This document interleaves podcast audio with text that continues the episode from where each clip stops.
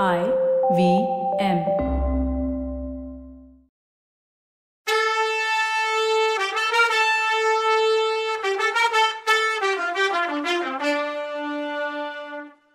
வணக்கங்க. நான் கவிதா பேசுறேன்.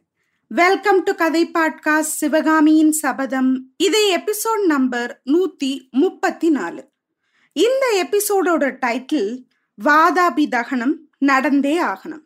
நம்ம எபிசோட்குள்ள போறதுக்கு முன்னாடி கவிதாஸ் கதை பாட்காஸ்ட் யூடியூப் சேனல்லையும் கதை பாட்காஸ்ட் ஆப்ல நீங்க எந்த தளத்துல இந்த கதை பாட்காஸ்டோட ஸ்டோரி கேட்டுட்டு இருந்தாலும் அதுல போய் கதை பாட்காஸ்ட்டை ஃபாலோ பண்ணுங்க. யூடியூப் சேனலை சப்ஸ்கிரைப் பண்ணுங்க.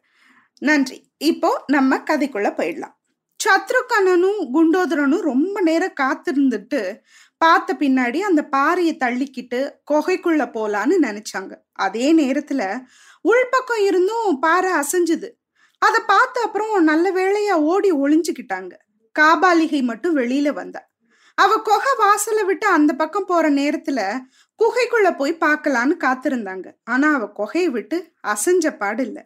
சாயங்கால நேரத்துல அவ கொஞ்சம் அந்த பக்கம் போன நேரம் குண்டோதரனை வெளியில நிறுத்திட்டு சத்ருகனன் மட்டும் குகைக்குள்ள நுழைஞ்சான் அப்ப அந்த குகையோட பயங்கரத்தை நினைச்சா இனிமே வாழ்நாள் முழுக்க ராத்திரி தூக்கமே வராது. அப்படி மனுஷரோட மண்டை ஓடும் எலும்பும் அங்கங்க குவிஞ்சு கிடந்துச்சு.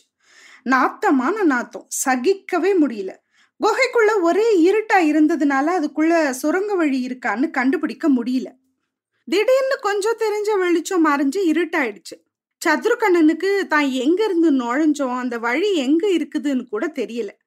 காபாலிகை வெளியில இருந்து கொகை ஓட்டைய அடைச்சிட்டான்னு புரிஞ்சதும் அவனுக்கு பக்குன்னு ஆயிடுச்சு. கபாலங்களும் கும்மிருட்டும் துர்வாசனையும் நிறைஞ்ச அந்த பயங்கர குகைக்குள்ள அங்கேயும் இங்கேயும் பயமே இல்லாம அலைஞ்சு சுத்துன பின்னாடி திடீர்னு கொஞ்சம் வெளிச்சம் ஒரு பக்கத்துல இருந்து வந்துச்சு. குகை வழி திறந்த மாதிரி தோணுச்சு. காபாலிகை தான் ரஞ்சனி உள்ள வந்தா. அவ கையில ஒரு மனுஷனோட மண்டவோடும் எலும்பும் இருந்துச்சு. சத்ருகணன் ஓடி போய் ஒரு மூலையில பாறை செவுத்தோட ஒண்டிக்கிட்டான். காபாலிகை கையில கொண்டு வந்த மண்டை ஓட்டையும் எலும்புகளையும் ஒரு இடத்துல தனியா பத்திரப்படுத்தி வச்சுட்டு குகையில நடுவுல தரையில உட்காந்து ஒரு பெரிய பாறாங்கல்ல பேத்தி எடுத்தா. அந்த இடத்துல அவ இறங்குனப்போ அதுதான் சுரங்க வழியா இருக்கணும்னு சத்ருகணன் புரிஞ்சுக்கிட்டான். இவ்வளோ நேரமும் அந்த பயங்கர குகையில சாப்பாடு தண்ணி இல்லாம காத்துட்டு இருந்தது வீண் போகல. சுரங்கத்துல இறங்குன காபாலிகை தான் மனச மாத்திக்கிட்டான்னு தோணுச்சு. திரும்பவும் மேலே ஏறினா. திறந்த சுரங்க வழிய திரும்பவும் மூடிட்டு அது மேல படுத்து தனக்குத்தானே பேசிட்டு இருந்தா. அப்படி அவ தனக்குத்தானே என்ன பேசிட்டு இருந்தா? அவ பேசிக்கிட்டு இருந்ததுல இருந்து சில முக்கியமான விஷயங்கள் தெரிய வந்துச்சு. அவ நாகநந்திங்கிற புத்த பிட்சுவ காதலிச்சானும் அதனால சிவகாமிய வெறுத்தானும் புலிகேசி இறந்துட்டானும் அவனோட எலும்பையும் கபாலத்தையும் தான் அவ கொஞ்சம் முன்னாடி கொண்டு வந்தானும். நாகநந்தி பிட்சு புலிகேசி மாதிரி வேஷம் போட்டுக்கிட்டு நடிச்சு வாதாபி சக்கரவர்த்தியாகி சிவகாமி தான் பக்கத்துல சக்கரவர்த்தினி ஆக்கணும்னு நினைக்கிறார்னு அதை தடுக்க இந்த காபாலிகை கங்கணம் கட்டிட்டு இருக்கான்னு தெரிஞ்சுது அவ பேச்சுல இருந்து ரொம்ப நேரம் இப்படி அவ தனக்குத்தானே ஒளறிட்டு இருந்துட்டு அப்புறம் அமைதி ஆயிட்டா அவ தூங்குறான்னு நினைச்ச சத்ருகனை அந்த நேரத்துல தப்பிச்சு வெளியில போயிட நினைச்சான். திறந்திருந்த குகை வழியா பார்த்து மெல்ல மெல்ல அடி வச்சு நடந்தான். அந்த வழிக்கு பக்கத்துல வந்ததும் வேகமா அதுல நுழைஞ்சு வெளியில குதிச்சான். குதிச்ச அதே நேரத்துல அவனோட ஒரு கைய குகைக்குள்ள இருந்து யாரோ பிடிச்சாங்க. சத்ருகனன் திடுக்குன்னு ஆகி பார்த்தான். காபாலிகை குகையோட உள் பக்கத்துல நின்னபடிக்கு அவனோட ஒரு கைய கெட்டியா பிடிச்சுக்கிட்டு பயங்கரமா உருமுனான். அப்போ சத்ருகணனோட சப்த நாடியும் ஒடுங்கி போச்சு. செத்தோம் போ அப்படின்னு நினைச்சான். ஆனாலும் உயிரை காப்பாத்திக்க கடைசி முயற்சியா கைய திமிருனான். இருந்தாலும் காபாலிகையோட இரும்பு புடியிலேருந்து அவனால விடுபடவே முடியல. காபாலிகி அப்போ லம்போதரா லம்போதரான்னு கத்துனான். இதோ வந்துட்டேன் தாயேன்னு குண்டோதரன் பக்கத்து பாறை பின்னால இருந்து ஓடி வந்தான். அவனை பார்த்ததும் சத்ருகணனுக்கு ஆச்சரியத்துல வாயடைச்சு போச்சு. சத்ருகனனை பார்த்துக்கிட்டே குண்டோதரன் கண்ணால ஏதோ சைகை காட்டிக்கிட்டே ஓடி வந்தான். குகைக்கு உள்ள நின்ன காபாலிகை லம்போதரா இந்த கள்ள நோட்டம் பாக்குறவன கொஞ்சம் புடிச்சுக்கோ கத்தி எடுத்துட்டு வர்றேன் விட்டுட மாட்டியே அப்படின்னு கேட்டா. இல்லம்மா விட மாட்டேன் இவனை முதல் பலி நானே கொடுக்க போறேன்னு சொல்லி சத்ருகண்ணனை கெட்டியா பிடிச்சுக்கிட்டான் குண்டோதரன். காபாலிகை உள்ள போனா. உடனே குண்டோதரன் சத்ருகனனுக்கு சைகை காட்டி பிடிச்சிருந்த புடியையும் கொஞ்சம் தளர்த்துனான் இதுதான் சாக்குன்னு சத்ருகனை அவன் புடியிலேருந்து விடுவிச்சுக்கிட்டு ஓட்டமா ஓடுனான். குண்டோதரனும் பெருசா சத்தம் போட்டுக்கிட்டே அவனை துரத்திக்கிட்டே ஓடுனான். கொஞ்ச தூரத்துல ஒரு பாறை மறைவுக்கு வந்ததும் குண்டோதரன் நின்னு சுவாமி உங்க கதி என்ன ஆச்சுன்னு தெரிஞ்சுக்கிறதுக்காக இந்த காபாலிகைக்கு சிஷ்ய பிள்ளையா ஆனேன். என்னை பத்தி கவலைப்பட வேணாம். நான் இங்க இருந்து அவளை சமாளிச்சுக்கிறேன். நீங்க சீக்கிரம் போங்க.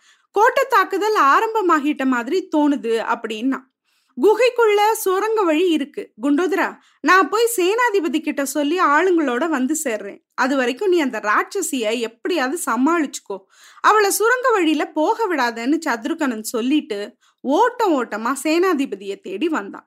அப்புறம் குண்டோதரனோட கதி என்ன ஆச்சுன்னு சத்ருகனனுக்கு தெரியாது. இதை அவன் ஆச்சரியமும் பயங்கரமா சொல்லி முடிச்சதும் சேனாதிபதி சத்ருகனா ரொம்பவும் அவசரமான நேரத்துல இப்படிப்பட்ட முக்கியமான செய்தியை கொண்டு வந்திருக்க. நல்லா யோசிக்கிறதுக்கு கூட நேரம் இல்லை. கோட்டை தாக்குதல் வேற ஆரம்பமாயிடுச்சு. நாளைக்கு விடியறதுக்குள்ள கோட்டைக்குள்ள நுழைஞ்சிடுவோம். எதுக்கும் நீ நூறு வீரர்களோட அந்த காபாலிகையோட குகைக்கு போ. சுரங்க வழி மூலமா யாரும் வெளியில தப்பிக்காம பாத்துக்கோ. முடிஞ்சா நீயும் குண்டோதரனும் சுரங்க வழியா கோட்டைக்குள்ள வந்து சேருங்க. கோட்டை வாசல் திறந்ததும் நான் நேரா சிவகாமி தேவியோட வீட்டுக்கு தான் போறேன்.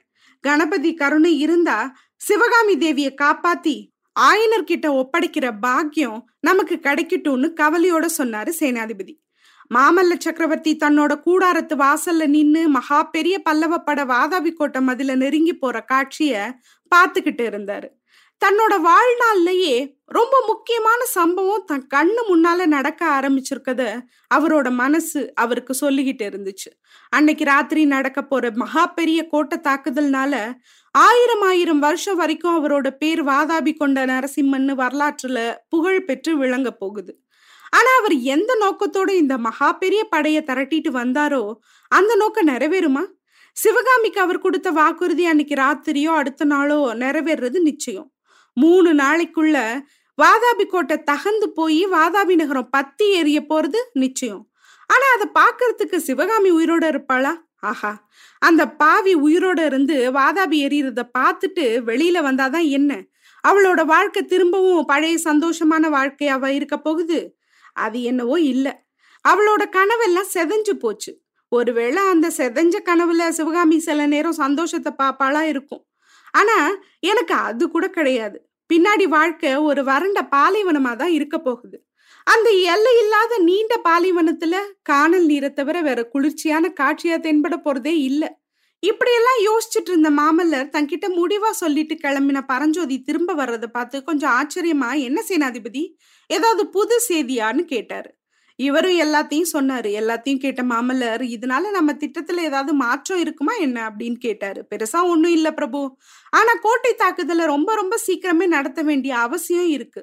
எதிர்த்தாப்புல இருந்து பாயிர புலிய விட காலடியில நெளிஞ்சு ஓடுற பாம்பு ரொம்ப ஆபத்தானது இல்லைன்னு சொன்னாரு பரஞ்சோதி. அப்படின்னா காபாலிகியோட கதையை நீங்க நம்புறீங்களா? உங்களுக்கு யுத்த சீட்டை அனுப்புனது புலிகேசி இல்ல நாகநந்தி தான் நினைக்கிறீங்களா? நானும் உங்க கூடயே கோட்டைக்குள்ள இப்பவே வந்துடட்டுமான்னு கேட்டாரு. வேணாம் பிரபு நீங்க இங்க இருக்கிறதுதான் நல்லதுன்னு நான் நினைக்கிறேன்னு சொன்னாரு சேனாதிபதி. எது எப்படி போனாலும் இந்த தடவை தளபதி பரஞ்சோதி சிவகாமி தேவிய தானே முதல்ல பார்க்கணும்னு முடிவு பண்ணியிருந்தாரு. முன்னாடி ஒரு தடவை சிவகாமிய மாமல்லர் பார்த்து பேசினதோட விபரீதத்தை அவர் இன்னும் மறக்கல. அது மாதிரியும் இந்த தடவை ஆயிடக்கூடாது அதை தடுக்கிறது தன்னோட கடமைன்னு நினைச்சாரு அவரு. மாமல்லரும் பல காரணத்தினால சிவகாமிய உடனே பார்க்க விரும்பல. அதனால அப்படியே ஆகட்டும் சேனாதிபதி. ஒரு விஷயத்த மட்டும் மறந்துட வேணாம்.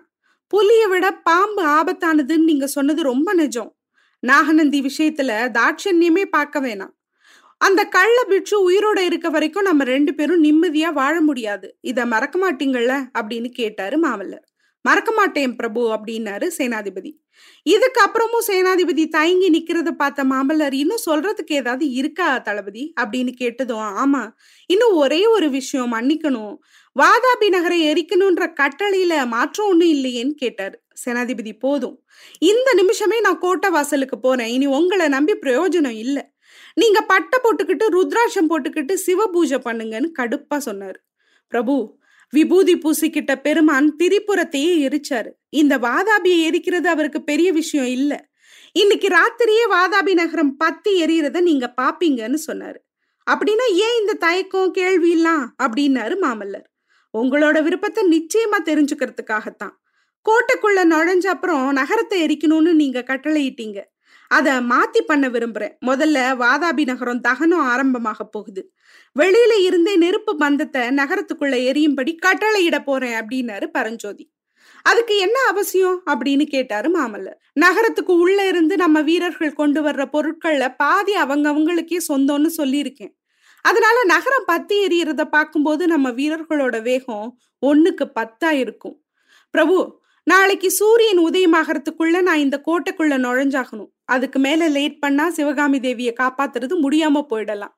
சூரிய உதய நேரத்துல நீங்களும் ரெடியா இருக்கணும். இன்னைக்கு ராத்திரி தூங்காம வாதாபி தகனத்தை பார்த்துட்டு இருங்கன்னு சொல்லிட்டு சக்கரவர்த்தியோட பதிலுக்கு காத்துட்டு இருக்காம சேனாதிபதி வேகமா வெளியேறி போனார்.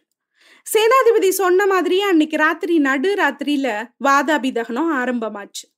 கோட்டை மதில சுத்தி அங்கங்க பெரிய உயரமான தூக்கு மரங்களை நிறுத்தினாங்க. அந்த மரங்கள் மேல ஏறி நின்னு அதுக்காகவே பயிற்சி பெற்றிருந்த பல்லவ வீரர்கள் கொளுத்தின தீப்பந்தங்களையும் கந்தக வெடிகளையும் நகரத்துக்குள்ள வீசி எரிஞ்சாங்க தீப்பந்தங்கள் போகும்போதே காத்துல இன்னும் பெருசா எரிஞ்சு விழுந்த இடத்துல எல்லாம் குப்பு குப்புன்னு தீ பிடிச்சுது. கந்தக வெடிகள் அங்கங்க வெடிச்சு நெருப்ப பரப்புச்சு. அன்னைக்கு ராத்திரி மூணாம் ஜாமத்துக்குள்ள லட்சோப லட்சம் ஜனங்க வசிச்ச அந்த வாதாபி மாநகரத்துல நாலு பக்கமும் தீ பிடிச்சு எரிய ஆரம்பிச்சது. அக்னி தேவனுக்கு உதவி செய்ய வாயு தேவனும் வந்து சேர்ந்தாரு. காத்துனால தீயில ஜுவாலைகள் குதிச்சு குதிச்சு பாஞ்சு வாதாபி நகரத்தோட மாட மாளிகைகள் கூட கோபுரங்கள் எல்லாத்தையும் வேகமா விழுங்க ஆரம்பிச்சுது. தீயோட புகையும் படலமா எந்திரிச்சு எட்டு திசைகளையும் வானத்தையுமே மறைச்சுது. அதே நேரத்துல பல்லவ பாண்டிய வீரர்கள் கோட்டையை நாலு பக்கமும் சுத்திக்கிட்டு மதில் மேல ஏறி குதிக்க ட்ரை பண்ணாங்க.